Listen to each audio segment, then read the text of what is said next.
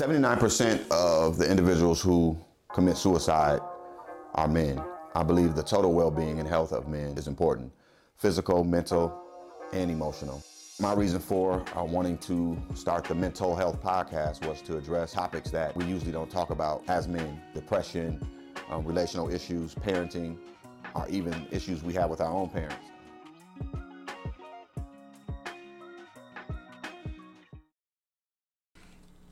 This is the Mental Health Podcast.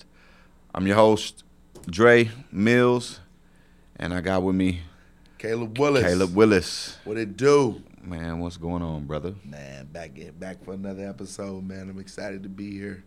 Appreciate you, brother. How's life treating you? Man, life is amazing right now. I tell you that, man. Just going off what we talked about last time, man. Just smelling the roses of success. You know, we that grind for the last 4 or 5 years, man, got me in a position where I just enjoying life. You know, every time a man say like life is amazing like that, and look, it's either some new. A little bit of that. You know what I'm saying? But got some new. He is some new. I got some new as new success. I know y'all know what new is. New success. It's either money or some new. Some new. It might be both. You never know. Take a little bit of both. Man, success and excited, not even just for success, but some things that I always dreamed of, even with within my family. That's what's up, man. And looking at the dynamics of how we've grown over that time, man, with different things and aspects of my family and those relationships, man, have grown too. And next week I get to go see my sister graduate with her associate's degree down in the ATL, and then my sister turns. Oh, that's what's up. She's 17 and now she's driving. Next year she's gonna be a senior and then off to college, man. So it's a lot of growth, man. Just looking at my siblings, man, and not just growth within myself, but just trying to lead the way. You know, my sister sent me a wonderful text the other day, just acknowledging and showing me love for being a role model for her. So that's why, for me, man, life is amazing, and that's why I garner or believe that my success is correlated with is how my family doing. You know, I don't do it for myself. You know, yeah, I do it, you know, for them, and just trying to lead the way and figuring out what is the way. You know, like we try to figure out. Man, what is the way? That is the question of the day. What is the way? And creating our blueprint, and you know, like us, man, we had created a blueprint out of nothing, and make it into something, and just trying to figure those pieces out, man. As we journey through this life, is awesome. It's awesome. It's a testament. It's a journey. It's hard. It's tough. It's rough. It's some sad days, some hard, you know, some good days. A variety of emotions that you go through, the highs and the lows of it. But all in all, it's just remembering purpose. Man, it's big. Definitely remembering purpose. Every single day. Man, getting through those tough times. Mm-hmm. I felt you when you said it, going through those emotions, man. Ooh, yeah, how you doing, man? I'm doing all right, man. I'm doing all right, man. I got some things going on, some struggles, mm-hmm. some challenging things, some changes going on in the family, and mm-hmm. But everybody's healthy. I'm healthy. You know, working, eating. Yeah. So I'm doing all right. Just trying to, like you said, it's what is the way? That's why I was like, that's the question, man. What is the way? Trying to figure out. I think sometimes we just overanalyze mm-hmm. The situations that we are going through and kind of make them worse than what they are. Yeah. And then when they aren't what we want them to be right in that moment, mm-hmm. we make them worse than what they are, because we're. I'm speaking for myself, impatient, because there's certain things that I want right now. There's certain things I wish were different mm-hmm. for me right now, and I'm not understanding why they aren't that way. Mm-hmm. And then not pointing the finger, because I'm the type of person who's like, all right, that you already don't have control of certain things, but even to another way to lose more control is to not take on the responsibility of what's going on in your life. All right, what am I doing? All right, what do I need to do differently? Yeah. So once you do that, you're like, man, it's easy to start beating yourself over the head for things that have gone wrong instead of looking at it as a way of making you stronger or building character. So, you know, like Scripture says, count it all joy when you go through diverse trials and tribulations, man, because, you know, it's the testing of your faith. So, and it's to build character and build strength. So I remind myself of that daily. And it's, yeah, man, that's where I'm at. I'm in the, I wouldn't say in the wilderness. I'm in the valley right now, man, trying to figure it out. Yeah. Trying to figure it all out. Yeah, that's where I'm at. As you walk through the valley, always remember that he with you. Definitely. That he walking beside you through the valley, over the mountaintop, down through the valley again. Man. And over the mountaintop again. Man. You know, life is, I often say life is like the seasons that we experience, man. You know, we got winter, spring, summer, fall. And life is very similar to that way. And one of the things I tell people all the time is that you got to have some people around you that are like roots of a tree that's going to be able to stand with you in your times of need and struggle. And that's why we here for you. You already know. Appreciate that you, brother. We got mad love for you, and that you're not alone. Because I think that's one of the biggest things that I learned in my own struggle is feeling like I was by myself. Like there wasn't somebody else going through what you was going through. Yeah. And it's like, dang, I'm alone in this. You know, who do I got to turn to? And thinking about that, as I've grown from that, knowing that there's somebody else out there. You know, our planet got 7 billion people. There's somebody out there in a much worse situation than I am in. Definitely. And there's someone in a greater situation than I am in. And I don't have neither control of their stories. The only story that I got control of is my own. And what, you know, I'm going to define this moment as, and we give, Alfred Adler said, we give meaning to the situations that we experience. Definitely.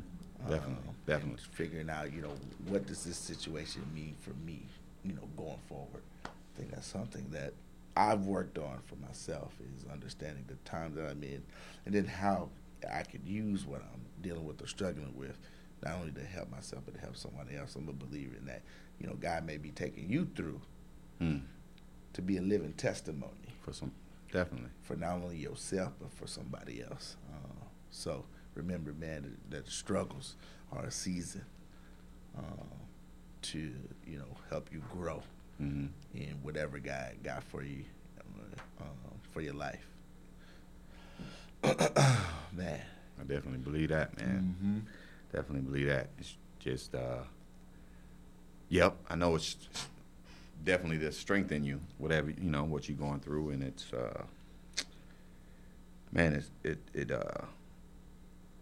all comes to help build your mental stability and muscle, and it's all the way you look at it. And but you gotta, what I'm learning, like everything else, it's a skill that you have to. It's repetitive practice. You have to repetitively, you know, practice those things, even when you're not in the best mood or when you're not feeling well or something's not going right. Something's, you know, you have to repetitive. You have to have a regimen. Right? When you're in those situations, how do you deal with them? Because they're going to come. Those storms are going to come, and those seasons are going to come. What is your routine to get you out of it or to get you through that? And it's repetitive because it can easily go back to the, you know, to the pity, self-pity thinking or feeling sorry for yourself. I think I called my grandmother the other day, and I was just talking to her like, I'm disappointed. I kind of feel bad about some things because it didn't go the way I wanted them to go, or where I felt. I felt like a failure, like I failed certain things. And she was like, "No, you can't feel that way. Life happens. That's how it goes." But I don't think I've ever been in that space before, though. Mm. I haven't ever been in that. It was a new space for me to feel that way. I've had challenges, and I've dealt with challenges before, but I've never felt like I failed anything. Like, I've never felt like I failed anything. But in this case, in this instance, with certain things, with parenting and relationships, and then it's like, man, I feel like, you know, because when you see something, and tell me if you've been there, like, if, I've pictured something, or when I was younger, pictured being somewhere by the age I am now, like, and it didn't work out the way I thought it would, or where I wanted it to, especially when you have something for someone else. Like, when you have children, you're like, okay, this is how it's going to look. And then when you get to that point, it doesn't look that way. Yeah. I kind of felt like, dang, did I let them down, or did I fail them, or what did I do wrong? Of course, there's things that I've done that contributed to the way things are going. However, that doesn't necessarily mean I'm a total failure. Right. It just ain't happening in the way I wanted to, when I wanted to. But yeah, I've had those conversations. I had to have that conversation with my grandmother the other day. And I'm grateful for my grandmother. Like, there's a lot of people that say that can't call their mother, let alone their grandmother. Man. So to be able to call my grandmother and have that conversation, I was definitely very appreciative. But she was like, but I knew, and we know what we calling them for, because I knew my grandmother was going to make me feel better in that situation. I knew she was going to speak some words of wisdom to kind of get me through that. Like, don't, you know, somebody that has been through, lived life, and has had experience with ups and downs in life, and she was able to speak some life into me and say, hey, you've accomplished a lot. And that's not what I was looking for. I was looking for to make me feel better, but I wasn't looking for necessarily her to prick my ego. However, she did. She was like, no, you've accomplished a lot. Just because things hasn't gone exactly how you wanted, there's some things you've accomplished. So I needed that. I definitely needed that, man, because it was, you know, a lot of things that haven't gone the way I'd want them to. But things could be definitely a lot worse. Yeah. Let me ask you, in that new space that you in of, you know, feeling this way, and you talked about learning, being in this space, learning about yourself, and how do you get through? Is that something that you've learned about yourself, is that maybe, you know, this is someone that I may want to call when I am in these situations, like your grandma being able to connect, right? We talked about, like, we got a regimen, like a gym regimen, right? We know, okay, this is what we eating today, this is what I'm doing today, so I'm going to work out on. I think it's also cool to be able to examine yourself and be like, okay, when I'm in these situations with this kind of mood, hey, here's some things that I can do for myself, right? Saying, you know, like, is that something that you think of adding? Like, is that something that you do when you in these kind of moods or spaces for yourself? What is what something I do? Like calling your grandmother, like adding that as, okay, here's a person, say person I can go to and talk to when I'm in these moods or certain situations. Because for myself, like if I'm in a down mood, right, or dealing with something, I'll go and I'll call like one of my mentors or talk with one of my boys, or, you know, I'll connect with y'all. Yeah. You know, so that became part of something I did to get me through. You know, depending on the situation, and I was just in different pieces, right? You got different tools that you can use to get yourself through different situations. But I know for me, adding that as okay, it's not just me calling, but this is something as a man that I need, right? Me learning about my own needs too. So adding that as a tool that, okay, I can go and call someone when I'm going through certain situations. Because, like, listening to you, your grandma's reminding you definitely of what you've accomplished. And sometimes, like, we so caught up in, like you say, in our mind about the situation that we saw as a vision, what we wanted to see, and then not experiencing that to how it's going to come out in our mind exactly out into reality. And then, you know, going through that space of, you know, feeling like a failure And then being able to say, okay, if I'm feeling this way or this way, okay, here's some things that I can do for myself. Right, right. So that's what I'm asking. You know, is that something that you think will become a part of, you know, my regimen? Yeah. Like I said, this particular feeling was new for me, because it's a different stage in life. Like I'm realizing that I'm taking on, it's more responsibility now. There's more responsibility. Mm-hmm. I'm not saying that I haven't had responsibility before, but because I don't think let me give you a gym analogy, especially if you go to the gym regularly and you're working out. It's not till we don't realize how much weight we are bearing. Once when we add more weight, that's the goal, to add more, well, at least when weightlifting, but we don't know how much more that weight is than the weight we had previously. Mm-hmm. And I don't think I realized that, because I've always had, you know, responsibilities, but now, so let's take the weight analogy and put it with, okay, I've had my children, but now my son is turning 18, his senior year, starting a business, owning property, along with my regular job, in the middle of a relationship,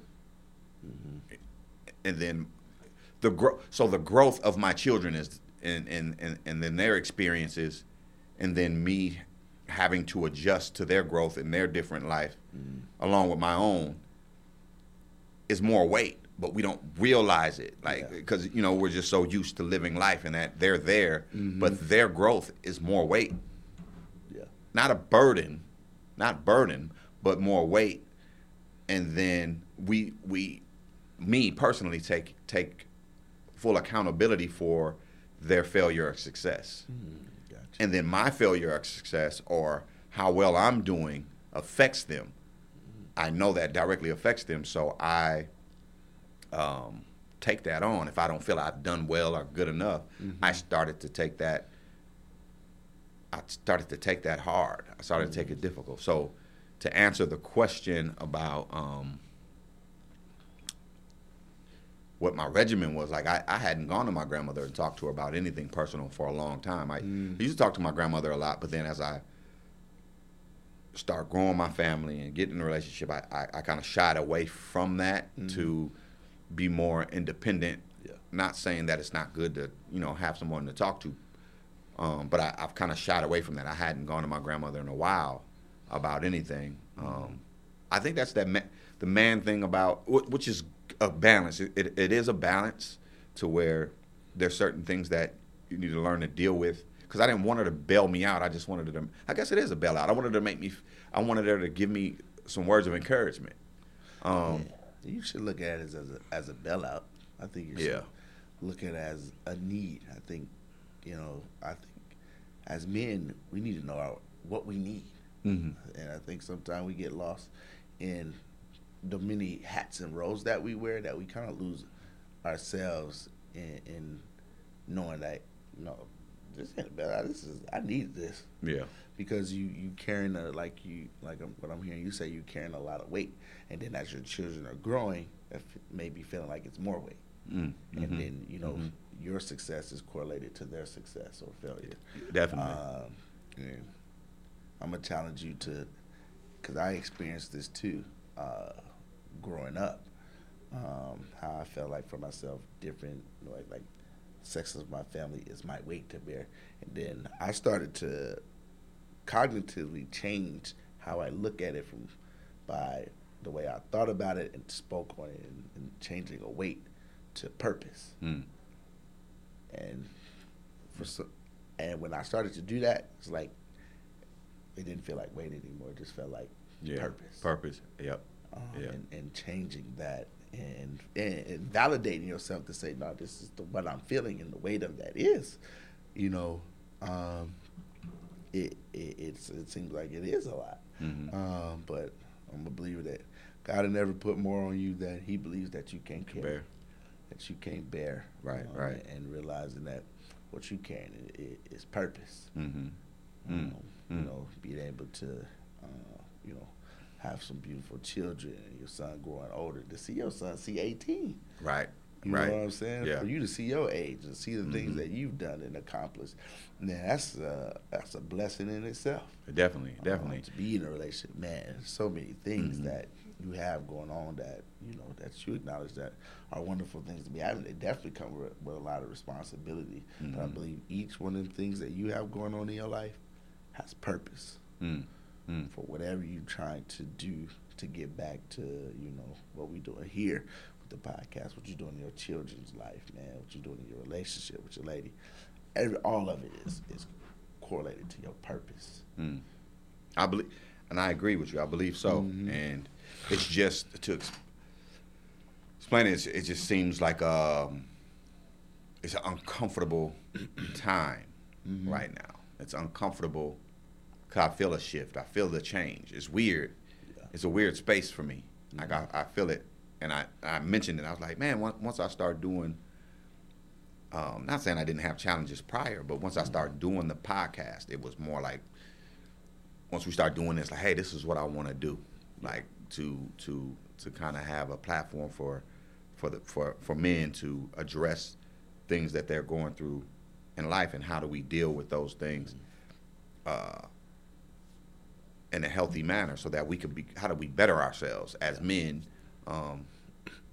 And use those, I guess, use those experiences to strengthen ourselves, to make ourselves better for ourselves and the individuals around us, our family, our loved ones, and those that depend on us. So then, I just mentioned this to some friends of mine that, like, man, it seems like once I started doing this and committed myself to doing this, that's when stuff start coming, which kind of makes sense. Like, okay, now I got to give you some experience in what you're dealing with, and it's definitely it's uncomfortable. It's an uncomfortable time, right now, facing some things where it's requiring me to grow, requiring me to look inwardly. I could feel as I'm dealing with it. It's almost like a stage when you're playing a game and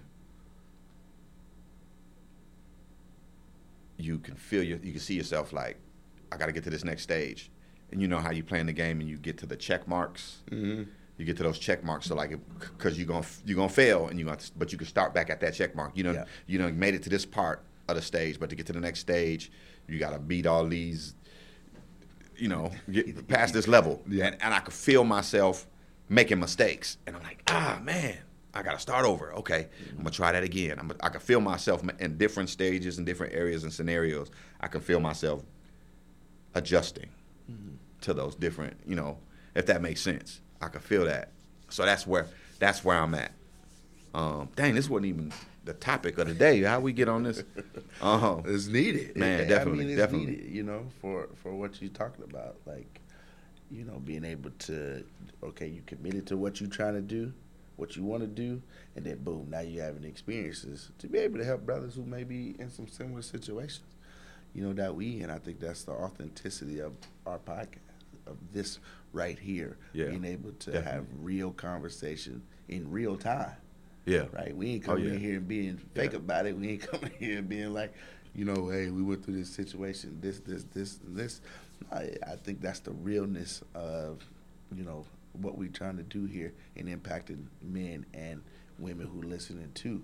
Our audience needs to see our authenticity of the things that we are dealing with, that men truly deal with on a day-to-day basis. And, our lived experiences is our truth. And we got to speak to that truth, what you're doing here, and speaking to your truth. I'm a believer. Speaking to your truth will ultimately help somebody that may be listening. Definitely, and that's definitely the goal. That's to be authentic. It's it's easy to get wrapped up in making it perfect.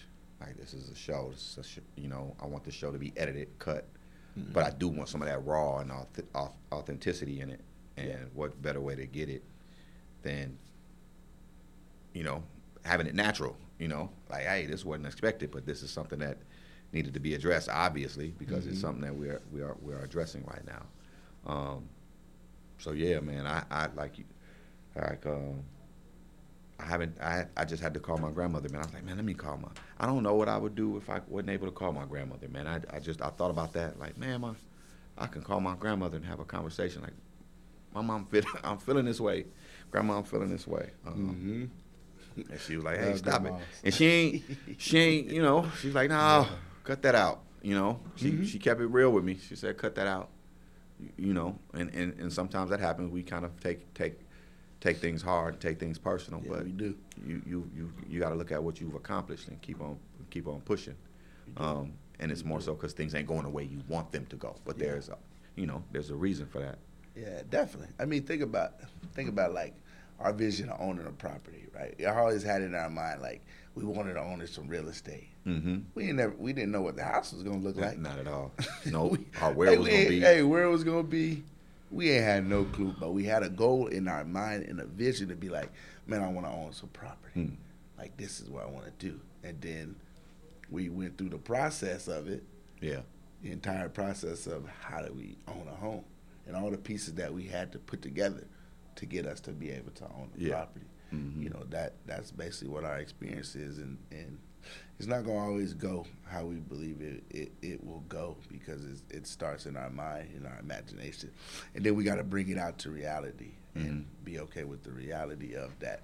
In order to succeed, we both need failure and successes. Oh, I'm definitely. A believer of both, that cooking in the pot of success is failure. And its successes along the way. And I think the biggest thing is to never look at yourself like, you know, you're a failure because you're a successor, man, because success is required, man, for failure is required. I think it's important to dive in and to experience failure. I don't know what I would do if I always had success. I mean, if I felt like if I ever hit every jumper that I took, I'd be right. Wouldn't be here right now, man. It'd be somewhere. I wouldn't be here, man. Dude, man, because you're not alone in feeling like, you know, a failure. I mean, I experienced a few times in my life, man, where I felt that way too, man, and to be able to press through, and pressing through don't just mean you just go move forward without addressing it. I think sometimes there's confliction when people tell people, no, you just need to press through. Mm. Nah, I don't need to just press through. I need to validate the way that I'm feeling and then know that, okay, here's some resources and things that I can do to get me through. Yeah, yeah. And really expanding ourselves as men and understanding that we don't just grind. We just don't need to just grind through an issue. Because when we just grind through without validating and just moving forward, that problem stays internally on the inside. Yep. And I talk to the middle school kids. I tell men this too. You know, I always ask the kids that I've counseled and I'm talking to in my current position. I always ask, man, you ever shook up a soda can? Mm. And I always ask them, what does that feel like when you shake up a soda can? What happens? And they always say, pressure. You know, that pressure builds up. And basically what that pressure is the things that we're dealing with that we don't talk about. Mm. And it's internally staying inside of our bodies. So imagine our bodies as a soda can.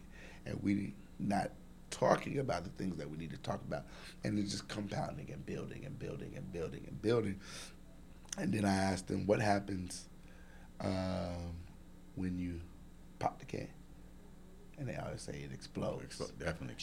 And it just goes everywhere. Yeah, similar to the things that we deal with in our life that may impact different areas of our life. And I always try to, and I talk with them about, you know, before you've gotten to that pressure, being able to first validate your feelings, understand what you're dealing with, and try to de-escalate, you know, those feelings in yourself. With whatever tools that you have or resources or people that you have in your life that you can go and talk through, man. One of the biggest things is being able to process. Man. Process. Talk. We got to talk. We can't keep these problems on the inside of that eternal state. Yeah. Yeah. That's important, man. Sometimes we and I know, speaking for myself, trying to process it on your own. Mm-hmm. like you said, if we're not letting it out, like I could process, like I'm processing and talking to you now, but if I'm doing it on my own, it's bottled up. So it's like that pop shit, pop can and all the pressure. Yeah, build it. Because some of them thoughts are irrational. Mm-hmm. We kind of exaggerate what the problem is, and that's even more pressure. Yeah. So it has to be let out, and that's me all day. Like, I compound the problem. Because assumptions are dangerous. Man, yeah. Assumptions are dangerous. Definitely. I tell the kids that, too. If you live in assumptions of your mind, is a dangerous place to be in, depending on the situation. Because like you said, there becomes irrational thinking because you're trying to find a solution. Yeah. To your problems, and you know you could sometimes you make it worse than what it really is, than what it is in reality. Yeah. So being able to talk through it, process through it with somebody, really helps you to be able to alleviate some of that rational thinking, maybe some of that negative thinking that you may be thinking about yourself, and being able to shift, you know, to more positive thinking, to more understanding of, you know, possible solution that you have, because so how you think it is how you'll do. As a man thinketh. Yeah, as a man thinketh, so is he. So that's why I'm really big on, you know, how I think, what I'm saying, because everything starts from our mind. What we're doing. I'm a big believer in the worth. The worth of what you believe is the worth of going to be your actions. Thoughts. Yeah, was it one? What's the acronym? I got an acronym. TFAR. Your thoughts equals your feelings. Your feelings equals your actions. Your actions equals your results. Thoughts, feelings, actions, and results. And definitely. Yeah. So how? Question then. So how? So to do that as men, and what we're taught,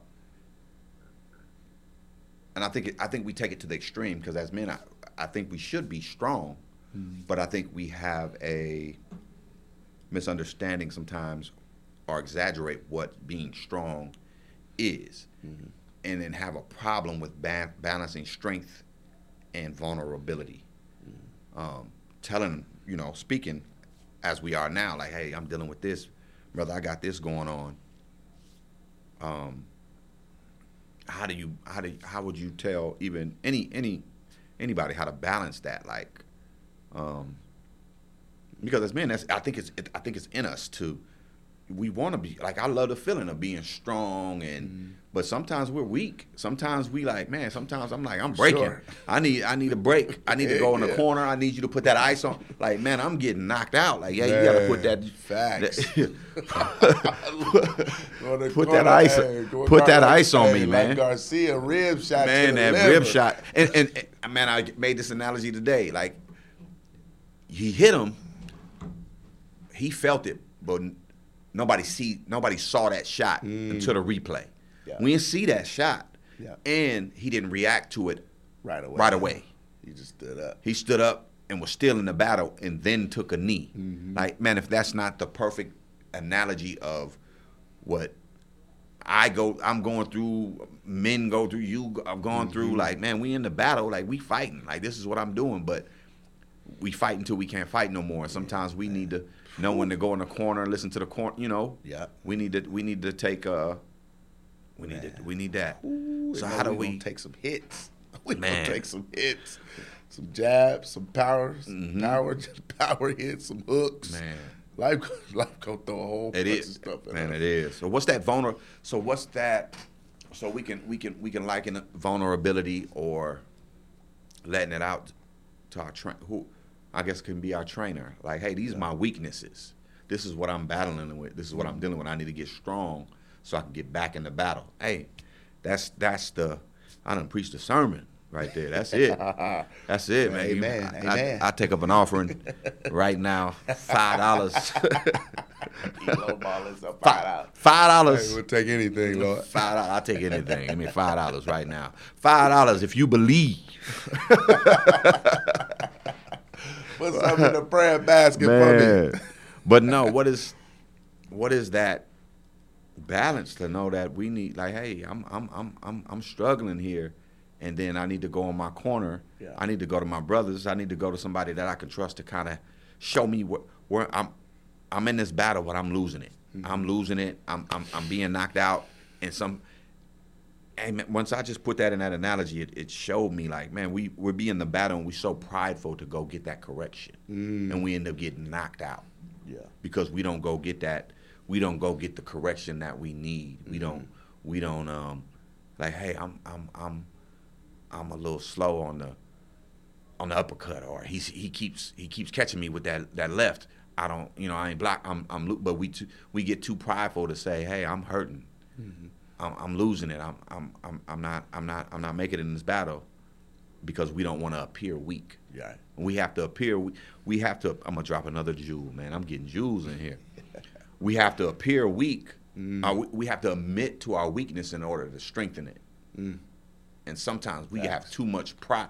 We have too much pride to admit that weakness. That we don't correct it or adjust it. Let me ask you this question to what you just said. Do you think it's just pride, or would you consider also looking at, do we as men have a safe space in this society to talk about our feelings? I'm going to ask you that question. That too. Like, that. Because I do believe that some men are prideful. Yeah. But I also want to look at too. Why? Or why is the pride there now? Yeah. Have you been? I've had this happen. Have you been vulnerable? But then it's used against you as a man. Like, hey, now this is your weakness. And now I'm gonna use it against you. Yeah. So now you gotta take on that shell. Like, I can't even let nobody see my weaknesses now. Right. So I think that's societal too, because in society when we, it's not okay. Sometimes it's not okay for a man to be vulnerable. What is vulnerable? And then I think identifying the vulnerability, what is vulnerable, and that's opening yourself up to be fixed, not to be weak, but to be fixed, to fix the weakness. You're already weak. You're not weak because, man, I'm getting a word in here, boy. No, you're not weak because you're being vulnerable. You already have the weakness. The vulnerability exposes it so that it can be corrected, so that it can be adjusted. Yeah. But it's hard to do that when somebody takes advantage of the vulnerability and not help you with the weakness. Right. Yeah, definitely. Some situations that definitely is. And I think, man, I would say it ain't no perfect answer because, man, humans are complex. Our situations are very complex, even, definitely as men. And I think there is an issue that we have with allowing men to have safe spaces to talk about their vulnerabilities. And within that safe space, not feeling judged for my weaknesses, definitely, or my vulnerability, because there's no perfect man. There's no perfect human being. Let's just keep it 100. We're gonna come with some flaws. Man. We all got luggage. And we gotta have somebody willing to stand with us, not to do the work of taking out our luggage for us, but helping us, being willing to stand with us and walk with us to open our luggage, unzip it, and just let it out piece by piece and not feel judged. Not have it used against us. Man. To make us feel that they appreciate us for being able to dare greatly, as Brene Brown says, to dare greatly in our vulnerability, the things that we deal with. My luggage is Louis Vuitton. I got luggage, but it's Louis. I got Louis luggage. I'm going to let y'all know this. I got that Target Boutique.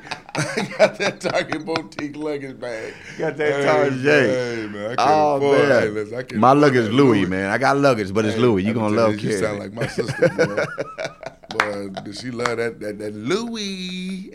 I ain't got that kind of luggage. Listen. But man, we all come with, we in this society is just, I just feel like it's making it so hard, you know, because it's like we're calling vulnerability red flags. Mm. Yeah, yeah. You know, not everybody got red flags and green flags, mm-hmm. you know, mm-hmm. and now that's how we defining our problems. And you know, you got people acting like they ain't got no red flag. Man, like they ain't got no problem. I feel like I'm a great person. I'm an amazing person. But I'm going to be honest with you. I got flags, too. I got some stuff I need to always continue to work on and be vulnerable about. Yeah. I'm not going to sit up here and act like I don't. Yeah. And it could be different for different people. Like, you can have it all, together and be cool with this person, but then for some reason it just didn't work with this person. You go to this person. What wasn't a problem for this person mm-hmm. is a problem for the next person. So now that's something that you got to work on. Yeah, you know what I mean? Because it's like, oh, this is affecting you. Okay, if we gonna work it out, mm-hmm. maybe I need to adjust this. There's always need for adjustment. Oh, it is, and you know, when it comes to relationships, it's a matter of I think everyone is so trying to be so independent, which is important, right? To be independent. Within your relationship, but I think it's important too to be interdependent. Mm. You know, somebody. I'm going to use a big word. What's it? Interdependent. Come on now. Interdependent. I was talking to a lady over this weekend, and I say, and she was just having a conversation about independence. Yeah. And she was saying, you know, how independent she is. Right. And these different things that she's, you know, got going on in her life. And one of the things I asked her about was that, are you willing to be interdependent? I hear that you're very independent. Yeah. But in relationship, if you're looking for a relationship, you need to be able to be interdependent. Mm. Because it takes two to tango. You know, two people come together from different walks of life, different experiences. So how do you be able to work together as a team? Mm. To me, learn about you. You learn about me, what works, what doesn't work, you know, being able to set your boundaries, how we going to communicate, how we looking at finances, how do we look at our spirituality together, how we going to raise kids together. And that's a big one. You know, how are we progressing towards your dreams and my dreams? I want you to have your dream too, your vision. Yeah. You know, how do I have my vision, my dream? And it takes work. I think people have gotten away from that. Instagram giving you 30-second clips. They don't get the whole story. Work in a relationship, like anything else, is work, and it's about whether you want to put in the work or you don't want to put in the work.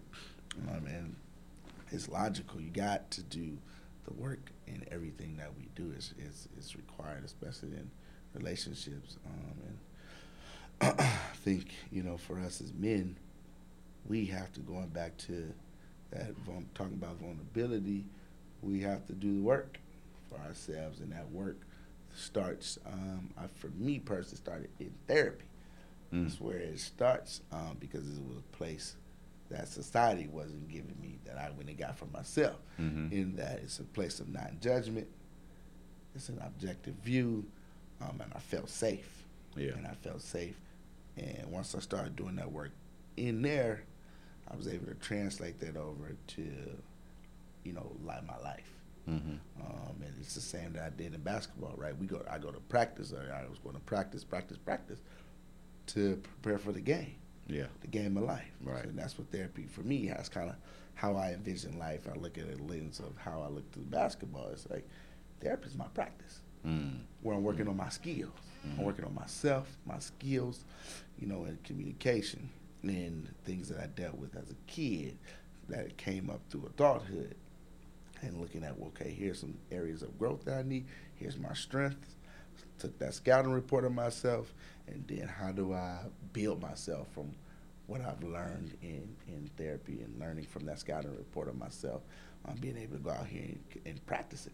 Mm-hmm. I can't just say, in my mind, me and my lady, we need to communicate better. Right. Just say that. You got to work at it. Or man, I'm dealing with anxiety, and I just have anxiety, and just leaving it there. Mm-hmm. Rather than and going to be like, you know what? If I want a better communication with my lady, I got to put it into practice. Right. I got to go and talk to her. If it's something I need to talk to her in a respectful way. Mm-hmm. Hey, here's how we're going to talk and discuss things. Or if it's something I'm dealing with personally, like anxiety or something, okay. What tools do I have in my toolbox to help me deal with it? Right. Is it 5, 4, 3, 2, 1 breathing, or is it box breathing, or is it going to yoga, mm-hmm. or just going to talk to somebody, or just different things of that nature. Being able to have those things in place for yourself. But like I said, and I think all those things for us as men to be able to do some of these things translate to us first working on ourselves. Got to do the work. Definitely got to do the inner work. We got to do the work. You're going to hear me say that a lot because that's... And it hurts. Yeah. It don't feel good all the time doing that inner work. No. It's scary. Yeah, definitely.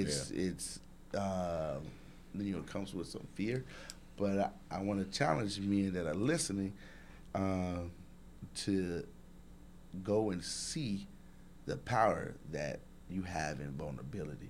It's much more powerful, much more strength in the vulnerability than it is that you currently hold without talking about it. Right. I feel, man, like I got a different aura, a different energy, and I've been able to go and work on those things in therapy. Right. And is that because? So that's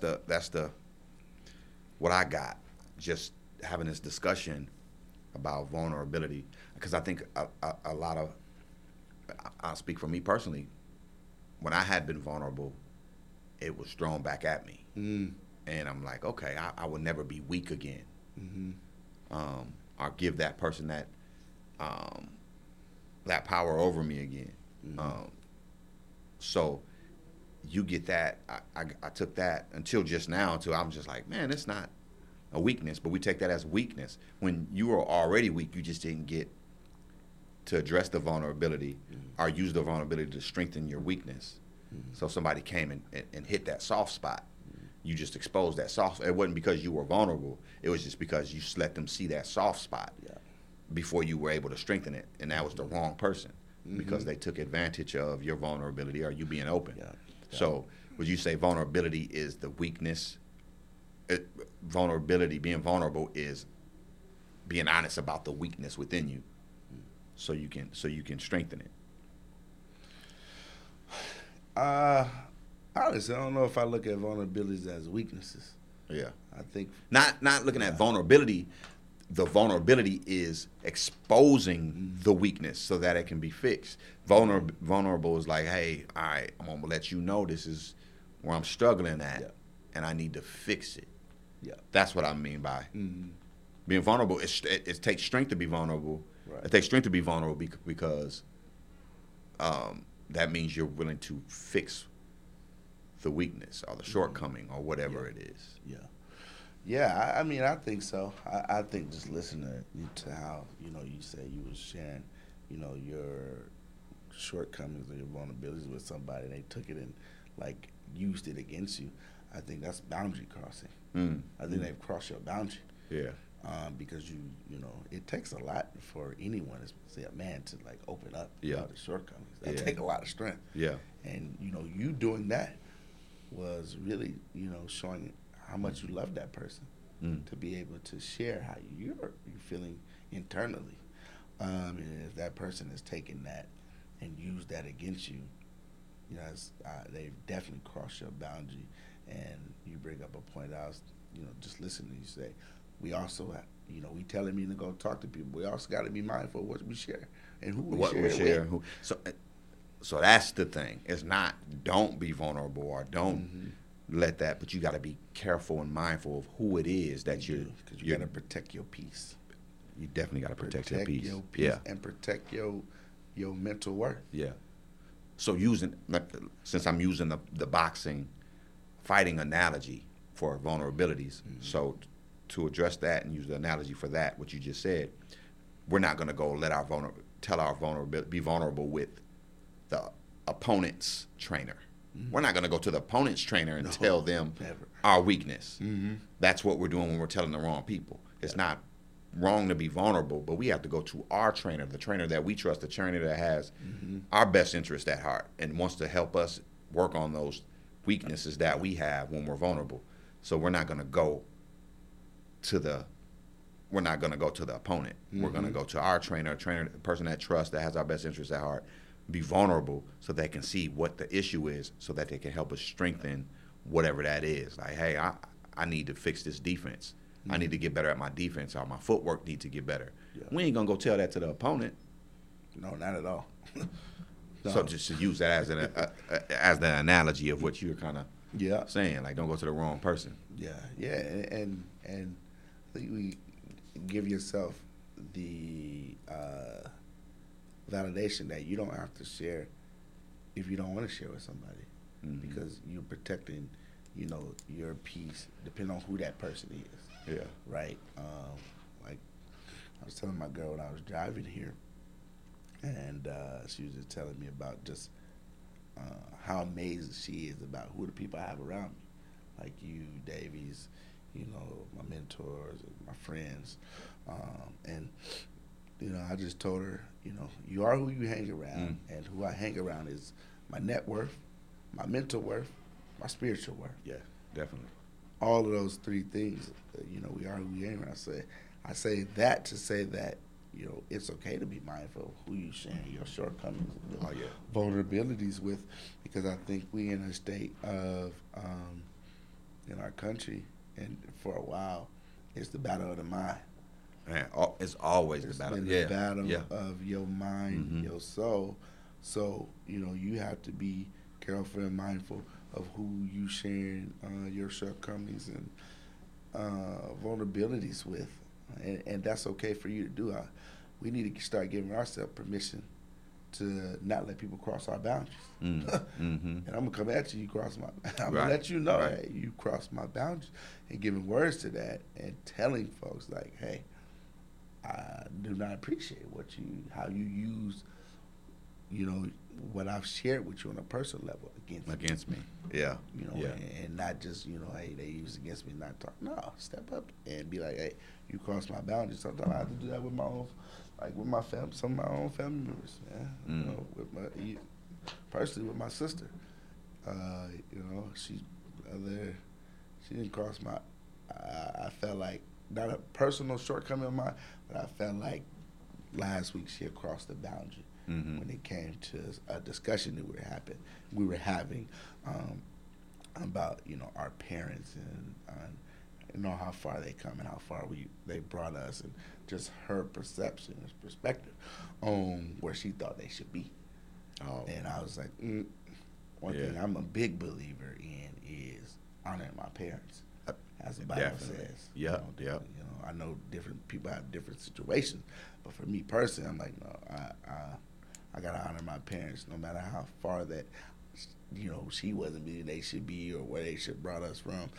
And for me, I was like, okay, I've already had this discussion before, and you brought this up again. Right. And you've crossed the boundary. You need something. You need to go fix something in you. You need to deal with something. And that's exactly what I told my sister. I said, question I asked, I said, why do you have such strong grievances towards our parents? Oh, yeah. And I told her, you know, you have to go heal the little girl in you. Yeah. Because the little girl in you is wounded, and it's still been wounded because you haven't went to work on that little girl. Wow. Yeah. And that little girl is showing up in your adulthood. Mm. And you're not realizing all the support and help that you have around you right now because you are wounded. Mm. Right. So I told her, you know, you need to go work on that because we cannot live in the past. No, we can't live in the past at all. Do you think that would? Great point, man. She has to understand how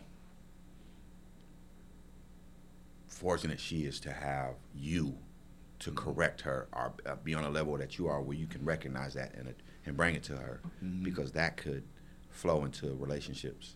I do. It definitely I see that flowing into her and my parents' dynamics, mm-hmm.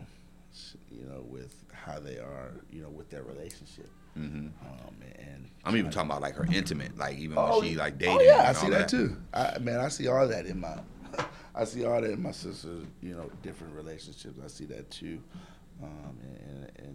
you know, I'm trying to give her the game on it's the eternal that you're dealing with, the wounds and impact you. Everybody around you is working on themselves. Yeah. You know, everybody around you, you know, from with my mom, my dad, my younger sister, my brothers, you know, people are working on themselves, and it's a blessing to be able to have your parents here, mm-hmm. first and foremost, and not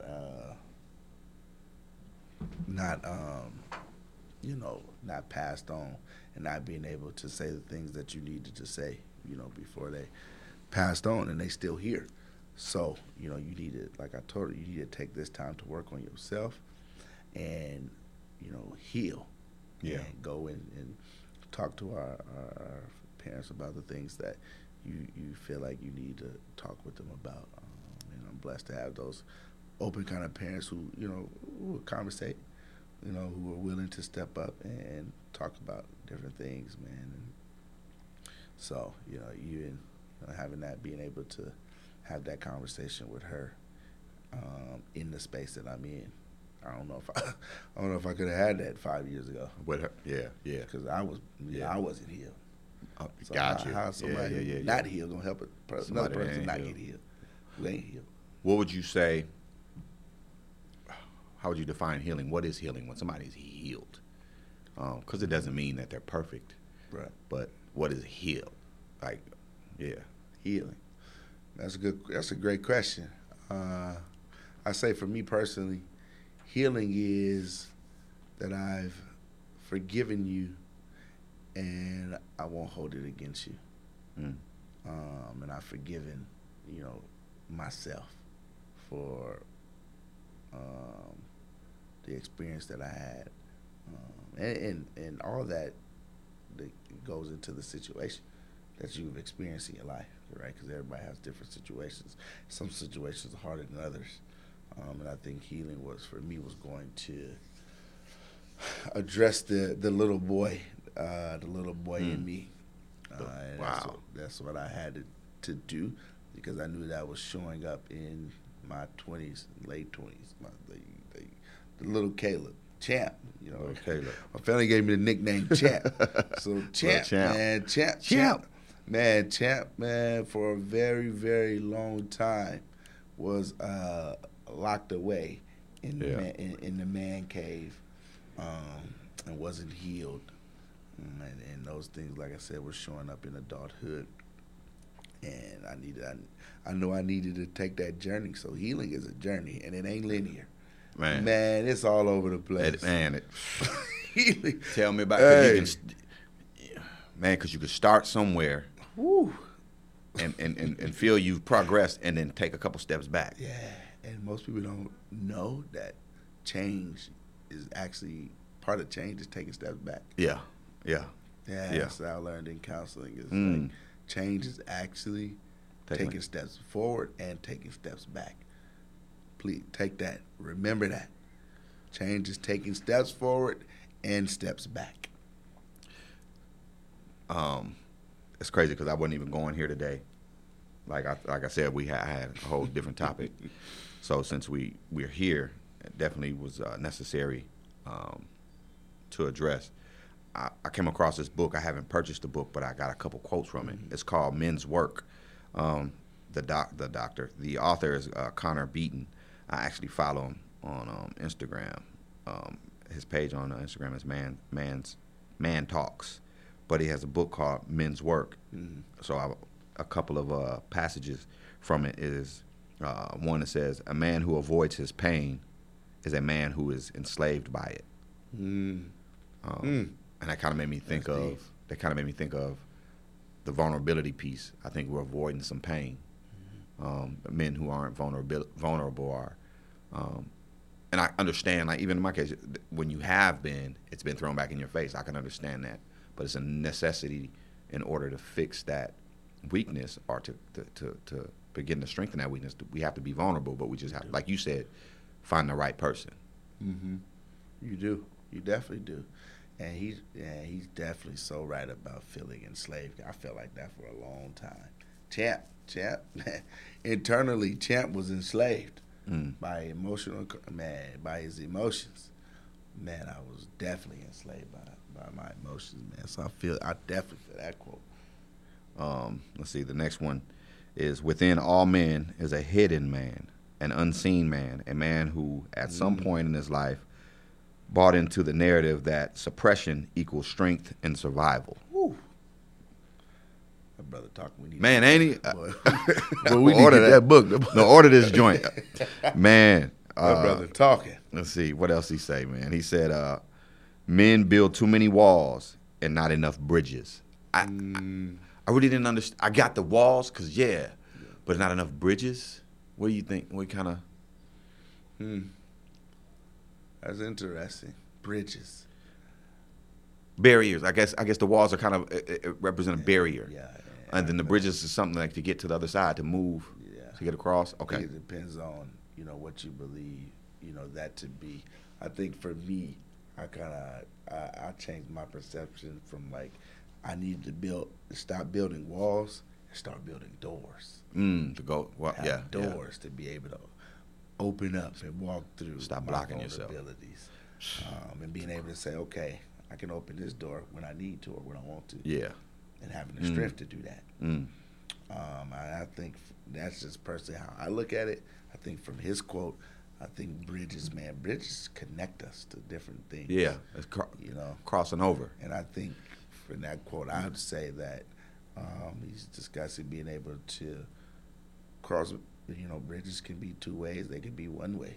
But being able to, for me, I'm a believer in probably having a two-way of the bridge and being able to go through the different things that we have, different vulnerabilities that we have, a bridge from this vulnerability to this vulnerability to this vulnerability, and being able to visit those different ones and talk about them. Yeah.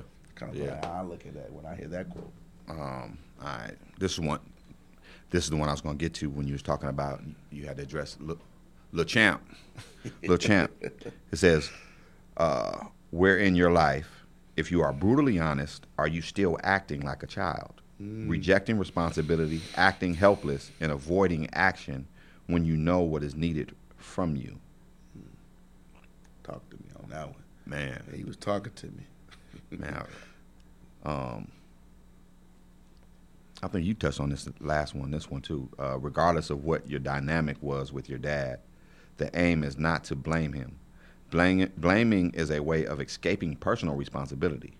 What we are tasked with as men is to bring direct and radical honesty when exploring the impact our fathers had on our life and to explore how we may still be living in his shadow so we can consciously and intentionally choose our own path. Forward. Wow. Yeah, man, this was some.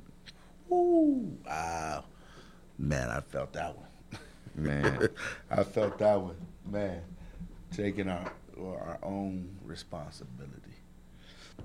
Let me see, I don't know if I did. So, if you are like some men, you use booze to socialize, weed to relax, sugar to feel satiated, porn to release pent-up sexual frustration or stress, and any number of pharmaceuticals to regulate your mind and body. Man, that's trying to escape. Yeah. Which I think reading that, you're trying to escape also from being vulnerable. Mm-hmm. That's kind of like become who we're vulnerable with, that those things. Mm-hmm. And men are most likely to use hardcore drugs, to drink alcohol, to abuse it, which I covered in, I forgot which episode, but episode where I talked about the 6 pillars to a healthy lifestyle. Mm-hmm. So that's and I got a question, man. It just came to my mind about that quote you talk about escaping. Mm-hmm. Where do we turn to? We have nowhere to go. See, and that's what, yes. And so some men feel like they have nowhere to go. Yeah. Some men feel like that. Oh, is it that they don't have anywhere to go, or is that escape? Where do we go? And the world telling us that we don't have a place. So, and we're like, we don't feel that we could be vulnerable, or we don't trust somebody to be vulnerable with. So what is my only route? My only route is to escape if I don't have a place where I can go. As a man, I may escape to these other things because I don't know where to go. And now you've given me these things that I feel that I need to use to get over what I'm dealing with. And not having the rationale that the problem's still going to be there. After I get done with the drinking, after I get done with the smoking, after I get done with the sex, the problem ain't went nowhere. Man. It's still there. And it's still there because I have yet to take the strength to address it. But before we even get to the strength, we have to give men a place of safety, a place of non-judgment, a place that you're not going to use my vulnerability. You're not going to call me weak because I have these vulnerabilities inside of us. I need a place, right? When we leave here and we get done with our podcast, we want to go home. Yeah, definitely. So do men in our society have a home to go to where they ain't going to be judged? That's going to give them safety to be vulnerable. A home where you can feel... That's the place where you should receive the most peace. Home.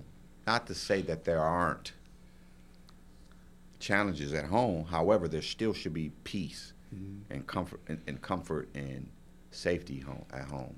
As a man, it's sad for men, but don't have a place. For anyone, for your children, that should be the place. I mean, dude, I've talked to a few brothers, man, who will be like, man, I sat right outside my driveway, and they're like, man, I just be crying in the car, man.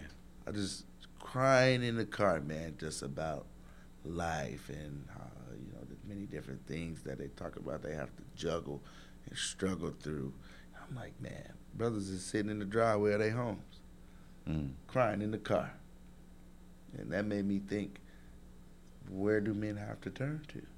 Yeah, my house may be peaceful, but if I feel like I can't go in here and just be vulnerable, I can't strip down my armor and take it off and show you that, hey, show you my wounds. My wound that I'm hurt. That I've occurred, that has happened during the day. I need to take off this armor. I can't. Yeah. Right now I need to relax. Right now I need some nurturing.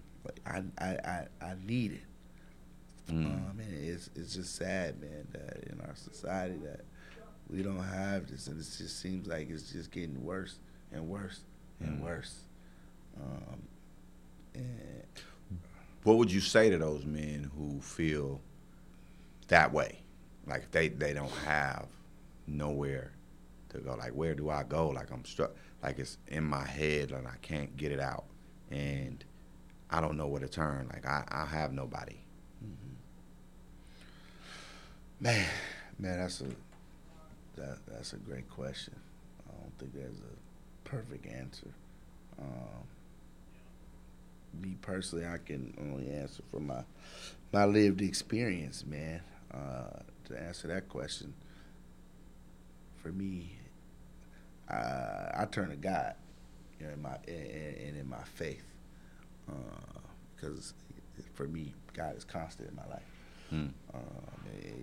He loves me unconditionally, whether I make a mistake or not. He's gonna love me unconditionally. I turn to my Word. To work on my spirit, and then from there, for me, it was like I had turned to growing up. I had turned to sports, and now in adulthood, I'm like I've shifted that to let me go and do therapy. And so now it's like God and therapy and mentor. So it's kind of like this network of support that I built for myself, around myself, to be able to process and work through challenges. And man, I experienced all the challenges, or all the emotions too. of, you know, what we got to deal with from day to day. Yeah, my day was amazing today. Tomorrow, it might be a struggle. Yeah, definitely. You know, I might be dealing with some tomorrow, but knowing that in this life as a human, man, I'm going to go through ups and downs and valleys and peaks and mountains and across the river, man. It's going to be all kind of stuff that we dealing with. But knowing that, you know, for me, I can turn to God. He was ever-present help in my life. Has been wonderful, because I know every day that I get to see, you know, I got purpose. And he got plans for me. Yeah. And just trying to do my best to learn about what that plan is. And purpose don't always feel good. It does not. It's uncomfortable sometimes, and you got to be able to be uncomfortable. It's hard. It's tough. Sometimes it's, oh, man, it's cool. Sometimes it's like, dang, I don't know. Man. I don't know about you doing this. I don't know. I don't know, Lord. Man, I'm about to explode. I'm about to explode. Man, I don't know. You know, like, you know, I told y'all a couple times, like, over a couple hour podcasts where I've been like, man, I was sitting in the car and just start crying. Yeah. Right, because that's sometimes you need to release, and it's okay. Hey, man, it's okay for you to cry. You ain't got no issues because you just, you know, you crying. I think that's another thing, too, that I want to give you permission, and permission for yourself that you need to give. It's okay to cry, to release. It's healthy. Sometimes I do. And it's not that sometimes it's a struggle. Sometimes for me, it's like, dang, look how far God brought me. Yeah. I wasn't supposed to be here. I wasn't supposed to be this far. Yeah. Wow. I'm amazed at the glory that he's put on, you know, taking me through the situations that I've been in to get to where I am. Sometimes it's just like, man, I got to cry about it because who knows where it could end up with different situations. So, you know, for me, that's where I turn to. I was going to say something. I lost my train of thought listening to you. Yeah, it's tough, man. It could be, so I needed it. That when you said you turn to the Most High for, like, and I do it that's kind of like my escape. My minute, I look forward to in the morning. Because I always took showers at night before I went to bed, got up and get ready for work. Now in the morning, it's like a required thing, because it's almost therapeutic for me. But I also pray in the shower. Man, like in the shower, that's where I have my like I'm ready before I go to work or whatever. I just go in, I got to take a shower, and then I just drop down in my, you know, and just pray, man, in the shower. Like it's just necessary for me. I remember. It's not too long ago, man, like just last week, I was, you know, I had all this going on and trying to figure it out in my head, and, you know, and I had the kids, and I put them to sleep, and then once I get them to bed, that's when I can go focus on work. Some, you know, after work, I got more work. Do I need to work on the podcast, edit the podcast? Let me look at this, what episode I'm going to put out, what's going to be the next episode, studying for this, studying for that. And I, you know, did that. So I'm not thinking. I put the kids in the bed and went and took care of some business. And after I was finished, I, you know, like an hour or so later, I went back to get in the bed. Went to my room, and as I'm getting ready to get in bed, I look at my bed, and on my pillow, it was a drawing from my daughter with a heart saying, "I love you, Daddy." Man, like it was. Like so I look on the nightstand and I see I didn't hear him. I put them to bed. I didn't hear him. I look over on the nightstand. There's a pen and a notepad. So before she went to bed, without me knowing, she drew that. And I didn't realize, my daughter's 7, but I didn't realize she can write so well. Wow. Yeah. I didn't realize it. She got a gift. Man, I didn't realize it. She got a gift of discernment is what she got, because I needed that in that moment, man. I needed it. But just to see it, like, it was almost like she knew that I had something going on, like, you know, mm-hmm. and it broke me down. Like I dropped to my knees. I tried to drop down on the side of the bed and was like, man, and just looked at it. Well, she drew me because it was like something I needed in the moment. Like, I was listening to another podcast and they said it was talking about gratitude. What is it? He's a scientist that I follow.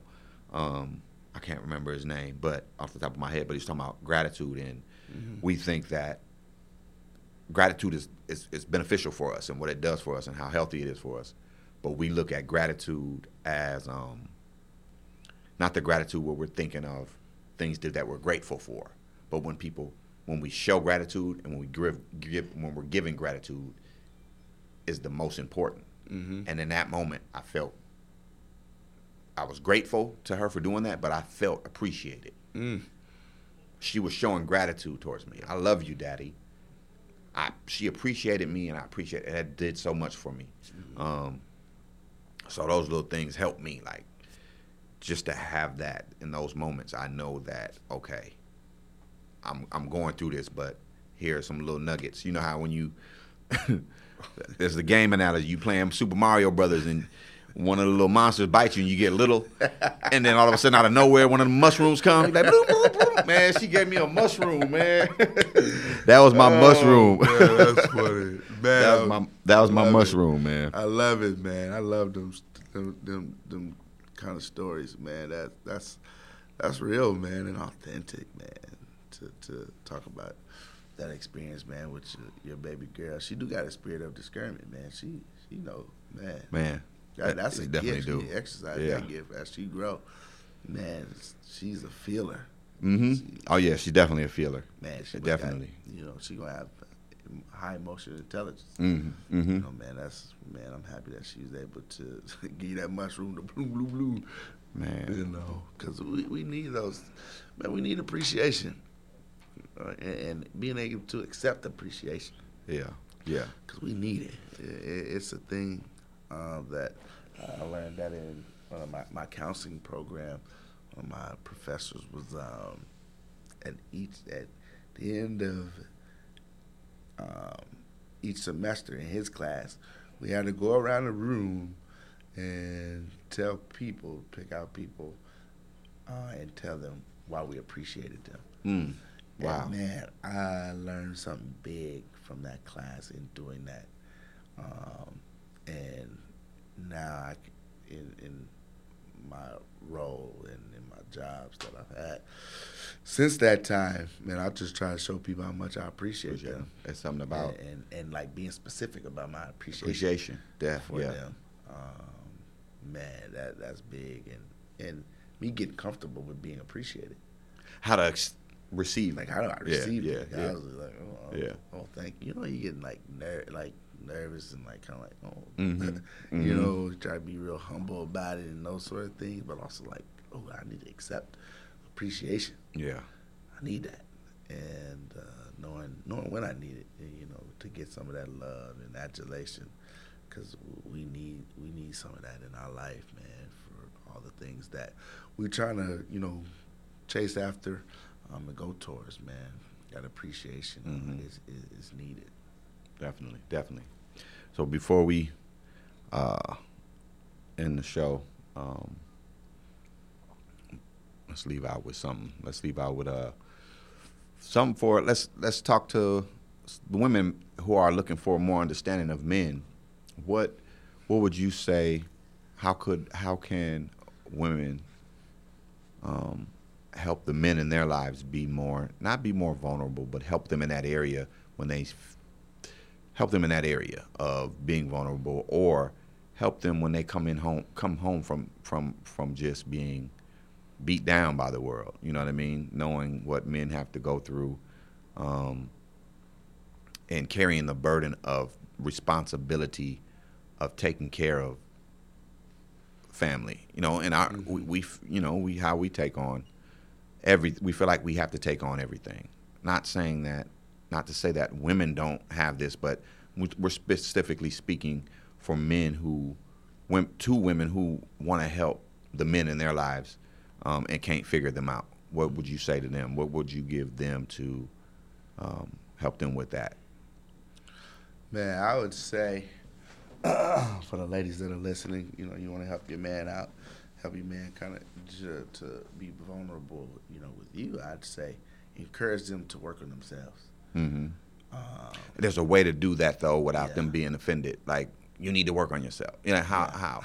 Yeah, we always encourage everybody to work on themselves. But encourage your man. I'm gonna say encourage your man in a very respectful way, to be mindful of, you know, the words that you use to encourage someone. I think, you know, you have to be intentional and understand, you know, how you gonna talk to your man and encourage him. I think that's really important, because, you know, I think you know, women want the respect of us to be able to how we talk to them, and show, you know, through them about their needs and their wants. And that's the same thing for men, man. We need you know, our women to be able to talk to us in a respectful manner, and encouraging us. I think encouragement is really big, and you know, it's relationships is a two-way street to really understand, okay, how you know, we ask women to be able to talk to us in a certain way, but as a man, I gotta know my needs and my wants, and how I want the communication style to go, mm-hmm. and that's like learned about ourselves. So that's why I'm telling the women, you know, start at the point of like being able to encourage your man in a very, very loving and appreciative way. Don't come in and be like, listen. If you want to shut a man down, go ahead and do that. If you want him to shut down, please don't do that. Man, don't badger, don't beat your man down. Cause listen, we put our armor on in the morning, we walk out that door, we got some wounds under that armor, and you don't really get to see them till we take it off. Most of the time, most of us try to hide them. The wounds from you. Yeah. You know, because we feeling like we need to keep wearing that armor at home, because we getting beat down at home. So, you know, being able to create a safe space for your man in a place of that's safe, that's non-judgmental, and that's nourishing, and that's revitalizing. And I think ways to do that also is getting some books about, you know, building a nurturing environment mm-hmm. at home for the relationship between you and your man. So for ladies out there, just show us some love, baby. Show us some love, baby. With a deep voice. So I had to put my R&B voice on. Show us some love, baby. Show us some love, baby. Oh, man. Well, brother, I appreciate you, man. This turned out. I love you too, brother. We gotta tell ourselves as men, man, that we love each other. I think that's important too. Yeah, you know, yeah. The things that you shared tonight, man, that's vulnerable. Definitely. I just want to tell you, man, how much I love and appreciate you for what you're doing, how you built this thing. I was telling my lady I was driving. I said, man, this is a dream of mine to be on something like this, and you know, you talk about. Earlier we were talking about failures and not doing anything. I was like, dang, I had thought about doing something like this. And one thing I learned is like being able to be like, you know, my boy wanted to do this. This is something I always wanted to do. I'm gonna rock with my boy and do this, you know.